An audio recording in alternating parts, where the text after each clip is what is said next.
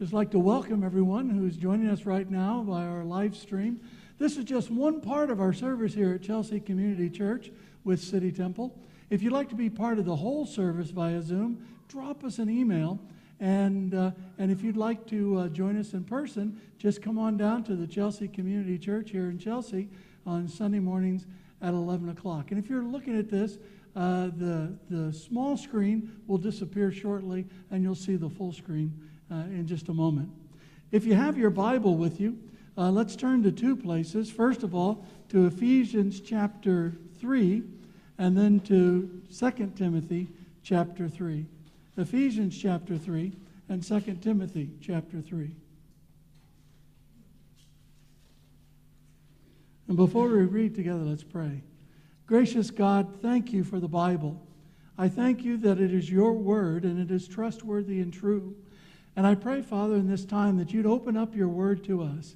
Help us to understand it and live it out to your glory and praise. And let your Holy Spirit rest on me as I bring your word to your people today. Through Jesus Christ our Lord. Amen. Amen. In Ephesians chapter 3, we pick up with verse 7 down to verse 13.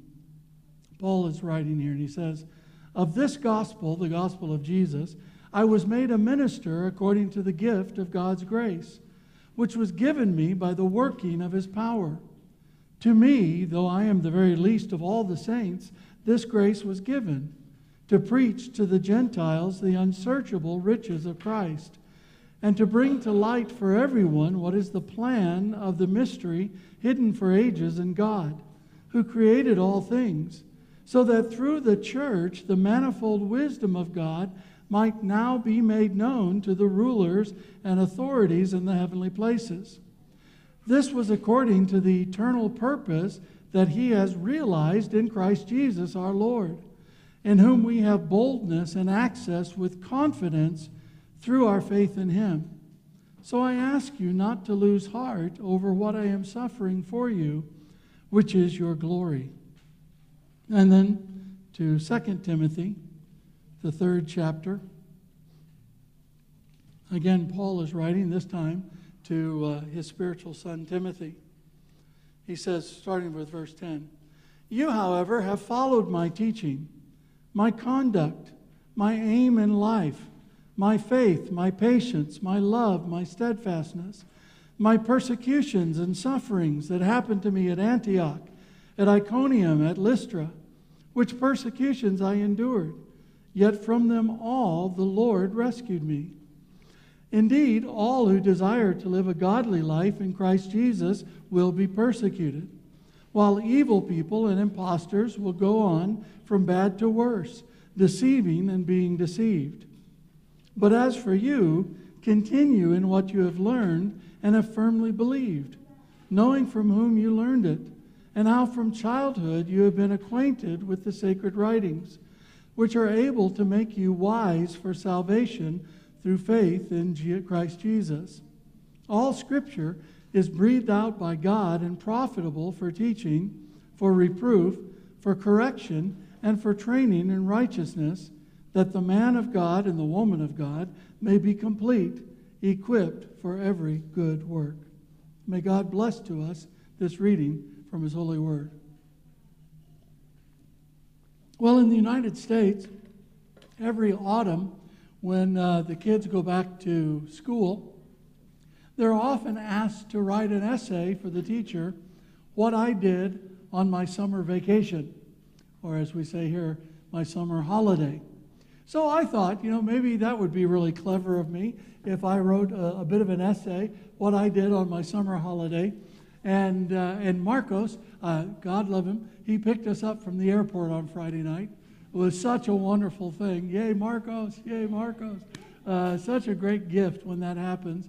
And so he picked us up. And so I thought, you know, maybe I'll try this on Marcos a little bit. I'll start telling him a bit of what we what we did on the summer holiday, you know.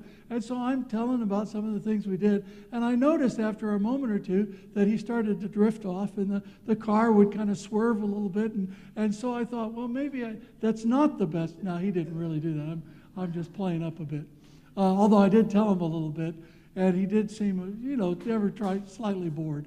But uh, uh, so I thought, well, maybe that's not the right way to go. Uh, and so, uh, so I thought, well, maybe I can talk a little bit of some things that I learned on my summer holiday, uh, the time that we were away, some observations I made. Uh, and uh, as I was away, I learned that some things are easy and some things are hard. Some things are easy and some things are hard. That's, that's very profound, right? Very profound. Uh, but uh, there's some things that are easy and some things are hard. Uh, the first thing I learned is that falling into deception is easy. Standing in truth is hard. Falling into deception is easy, but standing in truth is hard. And the reason why we fall into deception so easily is that almost all deception has a little bit of truth to it. You know, there's very little deception that is an out and out lie. Now, and if it's an out and out lie, we recognize it. For example, tomorrow, if you open your computer and you look under your junk email, your spam folder, and you see a letter from Mrs. Tubinga of Tongo, uh, who has, uh, needs to transfer some money out of Tongo and wants to give you 10 million pounds into your bank account, you know that's a lie. It's a deception. That's why it's in your junk folder, and that's why you just simply delete it.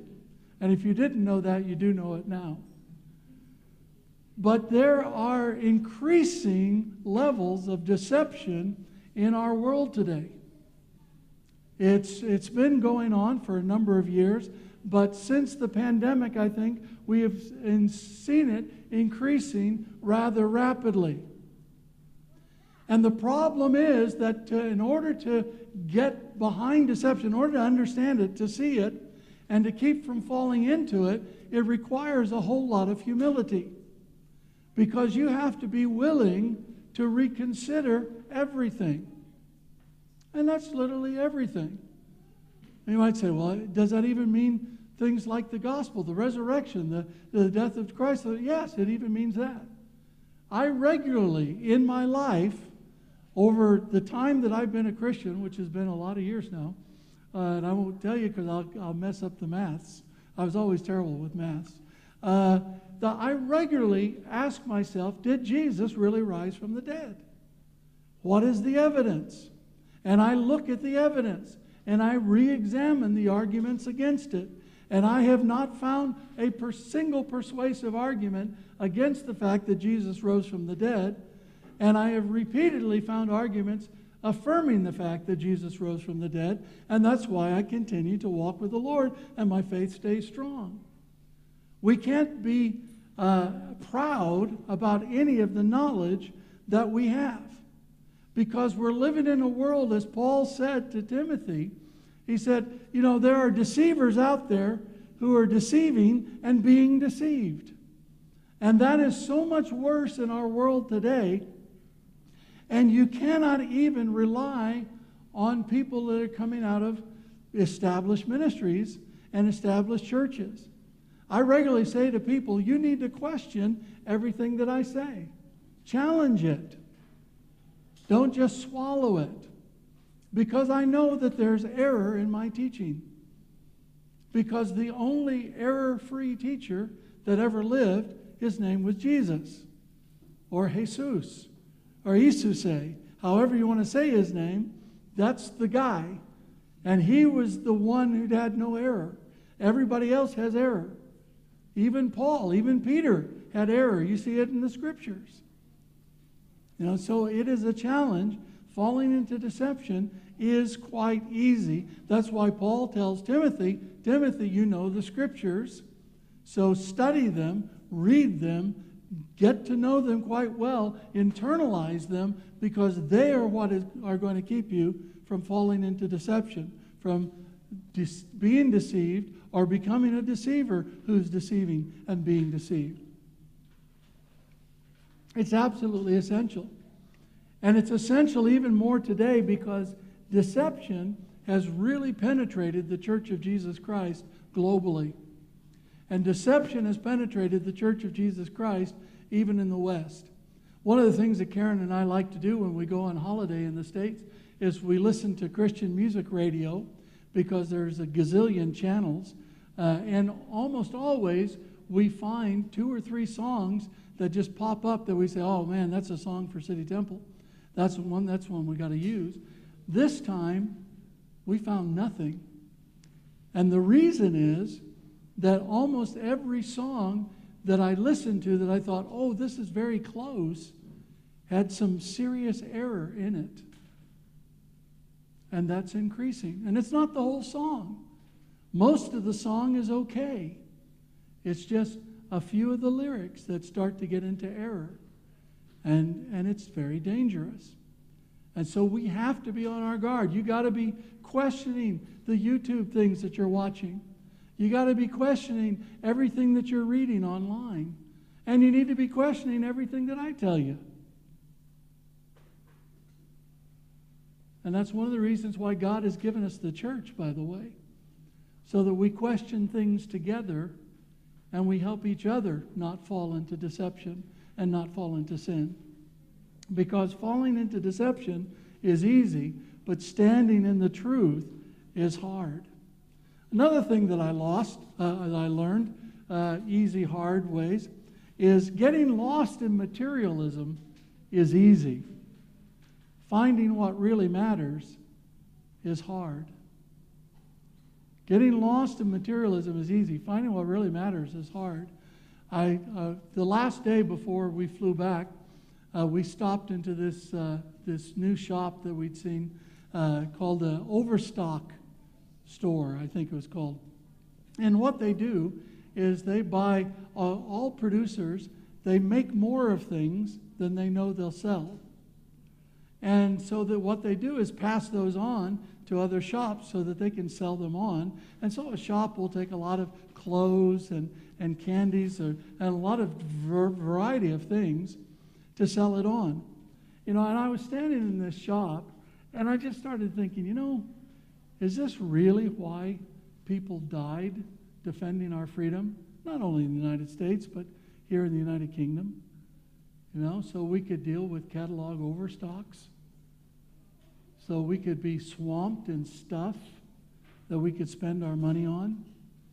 And we've seen so many people with really, really big houses. You know, some in the States, some of those houses are huge. They're like castles here.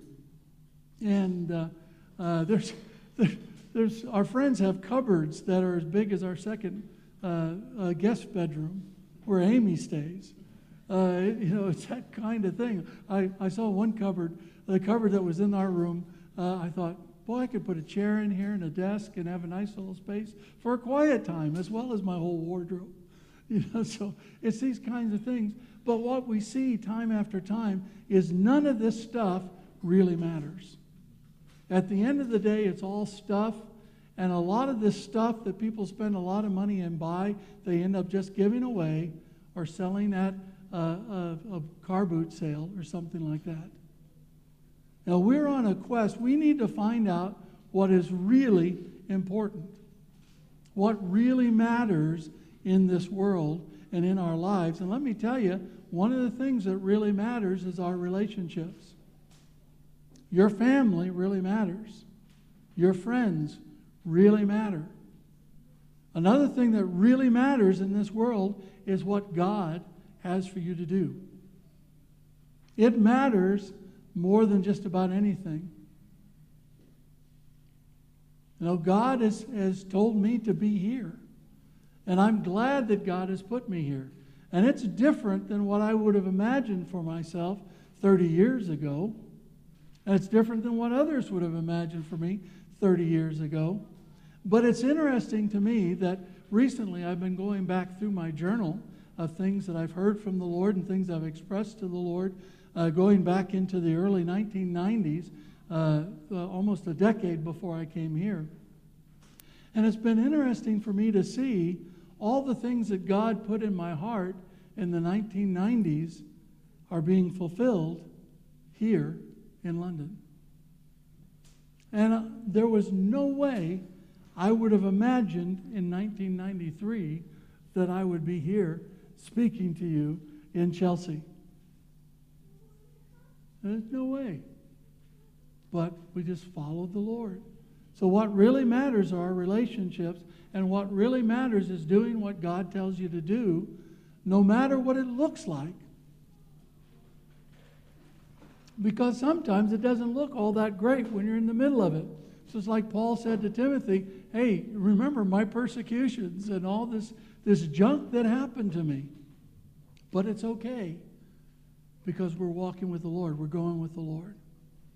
So getting lost in materialism is easy, but finding what really matters is hard. A third thing I, lo- I learned, I keep saying I lost. Uh, a third thing I learned in the States is that social connections are easy. Building enduring friendships is hard. Social connections are easy, but building enduring friendships is hard. Uh, let me tell you, all those Facebook friends that you have, or your TikTok followers, uh, or uh, the, the, the people on your Instagram, they ain't your friends. You can call them friends, but they're not friends. And the real problem with a lot of social media today, and I'm not anti social media, you know, I'm not one of these old guys that says, oh, no, it was better back in my day when we had the dial telephones. No, it's not. It wasn't. It, it's a lot better today. Uh, a lot. I, I love this. But let me tell you, the problem with social media is that it gives you an illusion of intimacy and connection where none really exists. It gives you an illusion that people are with you when they're not. It gives you an illusion that people really care about you, but they don't. And I've seen it time after time after time, and I've seen a lot of young people, a lot of people in their teens and 20s fall into that lie, that deception, that delusion of intimacy and connection through social media. You know, really what it takes is flesh and blood. It takes real connections with real people over time. It takes a shared history and a shared values. I look at our friends Jeff and Kara that we love very deeply. And in many respects, there's a lot of things that we don't have in common. The biggest thing that Jeff and I have in common is Jesus. Yay. In fact, Jeff helped lead me to Christ when I was 12. So that's how long we've known each other. Uh, and the St. Louis Cardinals. For those of you who didn't see them earlier, they're there. I mean, those are our two greatest connections, uh, uh, but we have a shared history together. And that shared history and the shared values we have really bonds us together. Same is true with my friend Bill Tucker, uh, that many of you have met over Zoom. We hoped to connect with Bill while we were in the States, and it didn't quite happen. And Bill and I had a, had a conversation, and he said something to me that is so profound that I wanted to share it with you. He said, when, when we realized that we, we tried to connect with each other and we missed each other a few times. And it's very frustrating. And you start to wonder, okay, is he going to hate me, you know? Like, you, you know that feeling, right? When you've tried to get with somebody and you can't, and you start wondering, or what are they going to say about it? Uh, and all of that. And so Bill and I were, we, we didn't even talk about that. But once we finally connected via Zoom, and we have a big, big shared history in flesh and blood. Once we finally connected via Zoom, he looked at me over the Zoom line and he says, Rod, you are secure in my love for you. In other words, he's saying it didn't matter that we didn't connect. It didn't matter that we didn't see each other face to face. It didn't matter that we had missed each other time after time. It didn't matter that we were going through different frustrations around that. It didn't matter that we might have differences. And we wanted to say that to our friends Jeff and Kara, and we didn't get a chance. We will someday. You know, they are secure in our love for them. That's the kind of friendship that we all want. that we all desire. And let me tell you that we all can have if you're willing to pay the price for it because it doesn't come cheap. You are secure in my love for you. And I want to tell you if you're part of this church right now, and even if you're not part of the church, I can't really love you if you're not part of the church yet because I don't quite know you yet. Uh, and I need to get to know your, your weaknesses before I really love you. Did you realize that? You know, unless you irritate me a little bit, I can't really love you. So, and you know, thankfully, most people at City Temple have irritated me enough that I can love them. You know, and I, and I want to say, if you're here at City Temple, you are secure in my love for you. You don't have to entertain me. You don't have to please me. You don't have to do things to make me love you more. You're secure in my love for you because we're building something together. We've got a shared history, we've got shared values, and that's the kind of thing that we need to look for. And if you look for it, you'll find it, but you'll only find it if you're willing to give yourself to it. And you can only give yourself to it in advance. It's not something that you get before you give, it's something you give before you get. Because social connections are easy, but building enduring friendships is hard. It's hard. Number four, tunnel vision is easy. Seeing the big picture is hard. We have a contagion of tunnel vision in our world right now. Leaders have tunnel vision. They're only seeing tunnel vision is where you, you limit your perspective and you only see a little bit. You don't see the big picture. You put blinders on so you can't see a lot of things clearly. And most of the leaders in our world today, whether it be in the UK or the United States, wherever, have tunnel vision. I've been reading newspapers, and most of the articles that I'm reading, they have tunnel vision. There is a ton of tunnel vision in the world today. In fact, I think tunnel vision is probably dominant. And it's dominant because tunnel vision is comfortable and comforting in the short term. When you've got tunnel vision and you can just concentrate on a, your own little area, there's something very comfortable and comforting about that. You don't have to look at other things. But over the long term, tunnel vision creates many problems. You know, the reason why, and I might do a, a separate teaching on this uh, later this summer, the reason why we have inflation as bad as it is right now is because we had leaders with tunnel vision back in 2008. And that's a long time ago. But they weren't looking, and they made decisions that have inevitably led to where we are today. We knew we were going to get here, we just didn't know how and how long it was going to take. But we could see it all the way back in 2008. My investment advisor and I, we had conversations about this. He's a Christian. We had conversations about this. So we need to see, to learn how to see the big picture, or to choose to be with people who are seeing the big picture. Because not everybody is gifted that way, and that's okay. But we either need to be able to see the big picture or choose to connect with people who are seeing the big picture. But here's the problem if you're going to see the big picture, the big picture can be painful and depressing in the short term. The big picture can be very, very difficult.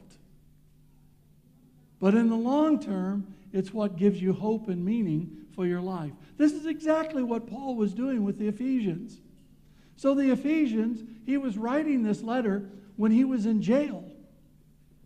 Now, think about this. You know, these are new Christians, and they're thinking, hey, if you're going to be a Christian, you should succeed, you should prosper, God's going to bless you, things are going to get better in your life. And here's the guy uh, who helped plant their church who's now rotting away in a jail. And they're saying, well, maybe this Christianity is not all it's cracked up to be. So they're looking at the short term. They're looking at the short term pain and the short term persecution and the short term difficulties, like Paul said to Timothy. Hey, Timothy, I want to let you know anybody who wants to live a godly life in Christ Jesus will be persecuted. It's going to happen. So, short term, seeing the big picture can be rather difficult. But over the long term, if you see the big picture, you begin to understand God's purposes. You know, short term, we see this church and we say, okay, we've got a, a small group of people in the midst of uh, about 10 million people, uh, seven and a half million of which at least need to know Jesus. You know, that, that's impossible, right? It's impossible.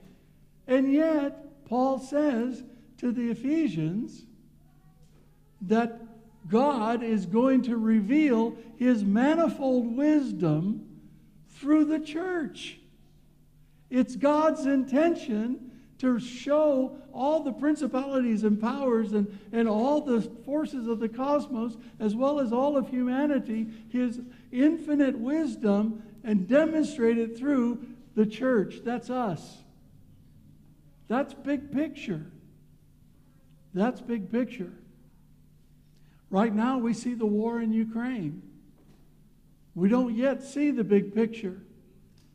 But I think God has a big picture in mind, and I think God has a big picture in mind that's going to bring righteousness to the nation of Ukraine, uh, an awakening to the nation of Ukraine, and is going to link Ukraine, Poland, and the United Kingdom to do great things in Europe.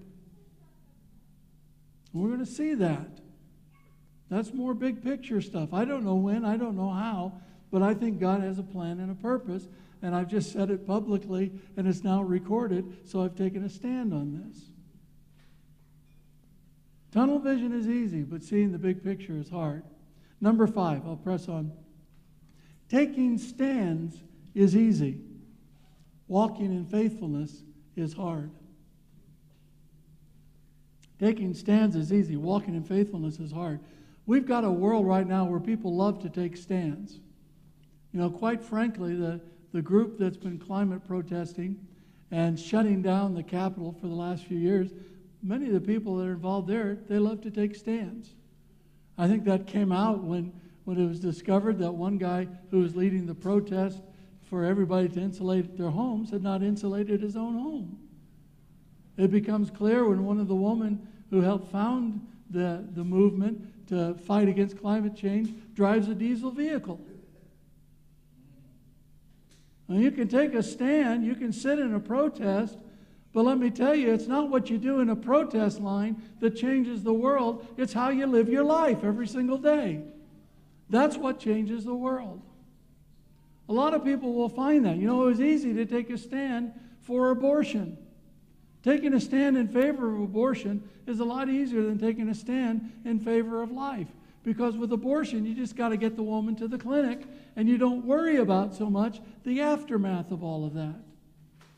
But if you're genuinely pro life and you take a stand for that, it means that you have to do like Karen and I have done. You, need, you have to say, we're going to host that teenage uh, pregnant woman in our home and care for her and provide for her needs so she can carry that baby to term and then place that baby with a loving family for adoption. It means caring for women so that they have another alternative other than abortion. Now, we can t- say that we want to protect the environment and we want to stop pollution and we want to be green and you know and green is one of our themes but if you're not recycling what is that worth? It's not worth a whole lot. It's quite enough one thing to take a stand, but to walk in faithfulness to change the world is hard. And yet, walking in faithfulness to change the world is exactly what God has us to do. And we have to walk in faithfulness not for a momentary protest on Oxford Street, we have to walk in faithfulness over the course of a lifetime, over the course of a decade or two decades or three decades. That's what God calls us to. Taking stands is easy, walking in faithfulness is hard. The last one doing church is easy. Being church is hard. Doing church is easy. Being church is hard. Frankly, uh, and I don't mean to be down on Americans. I love my country of birth. I love the United Kingdom. If people ask me, okay, Rod, when are you going to go home next? I'll say, well, about uh, 3 o'clock this afternoon, I'll be going home. Because this is my home. You are the people that I'm at home with. Uh, you are uh, part of my family. Uh, it's very important. But uh, so I'm not down on Americans. But you know what? Most Americans that I've encountered, they're really good at doing church. But many don't know how to be the church. I mean, they're really good at getting up and going on Sundays and handing out leaflets and saying hi when somebody walks in the door. I mean, one of the church, uh, the church where our friends go, where we went while we were there, boy, they're so friendly and so welcome, and everybody says hi to everybody. It, it's almost, you know, when you're used to the UK, it's almost off-putting, you know. you're just like, stay out of my space. Okay, what are you guys drinking? Were you smoking something before you came today? You're way too happy. You know, it's just that kind of thing. Uh, but, uh, and they do that kind of stuff well.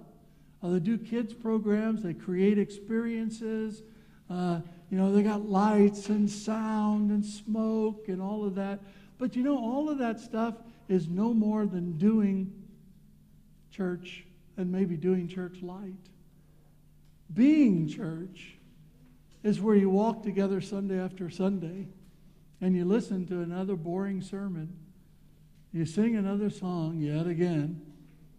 You see the same old faces, and yet you keep coming and you keep loving and you keep supporting and you keep caring and you keep helping to maintain so that people have a place to come to see the Lord and to see one another. And you do that with the hope, with the knowledge that God is revealing his wisdom through us as the church to all of creation. And you do that you, with the hope and with the knowledge that some people might come to faith in Jesus Christ. And you do that with the hope and with the knowledge that if we be the church where God has called us to be, that God will use us where we are and accomplish amazing things in and through us that we never would have dreamed possible, but are only is only possible when we be the church together. We need to know the difference. We need to say, God, show me what it means, not just to do church, but to be church. And the only way to be church is with other people. You can't be church alone watching YouTube. You can't be church alone watching the TV. You can be church on Zoom to an extent, but you, because you can interact, but you can't be church without being together. And that's what God has called us to do. And I am so thankful to God to be here and to be part of your lives and to be part of what God is doing. And God is not finished with us. Uh, this phase of our lives together is just starting, and I think God is going to do some amazing things in the weeks and months ahead that we probably couldn't even possibly dream of here in this moment. But God is working in us. God is not finished with us. And we have to remember that all of this is for the glory of Jesus. You know, we don't be the church for our own sakes. We don't walk in faithfulness just because it feels good, because it most of the time won't. We don't build enduring friendships because they make us fulfilled. Many times, enduring friendships drain us quite a bit, it can take a lot out of us. Uh, we don't find what really matters because it just adds some degree of importance to our lives. We don't stand in truth because truth in and of itself is a good thing to stand in. All of this is for Jesus. All of this is so that the world will know that Jesus Christ is the Lord. He is the King of kings and the Lord of lords who died on the cross for our sins and rose bodily from the grave on that third day and ascended into heaven so that this whole world might be remade according to the will of God. And so all of sin and all the powers of hell might be swept away. And so that human beings who follow Jesus, who surrender their lives fully and freely to Jesus Christ, that these human beings might spend an eternity in the fulfillment of how and why God has made them. All to the glory and honor of Jesus. And that's why we're here. And that's why we go forward from this place for Jesus. So I hope some of the things that I learned on my summer holiday are a blessing to you. And I encourage you, I know I've mentioned a lot of things, take one. Just take one of the things that I've mentioned to start and say, Lord, that's where I want to start. I want to start standing in truth. I want to start finding what really matters. I want to start building those enduring friendships. I want to start seeing the bigger picture. I want to start walking in faithfulness. I want to start being church. Just pick one of them and say, Lord, show me the next step. And God will do it. And then when you start walking in that one, you can add others to it. But do it and start today to the glory of Jesus. Father God, thank you so much. You love us and you have called us, and you are an amazing God.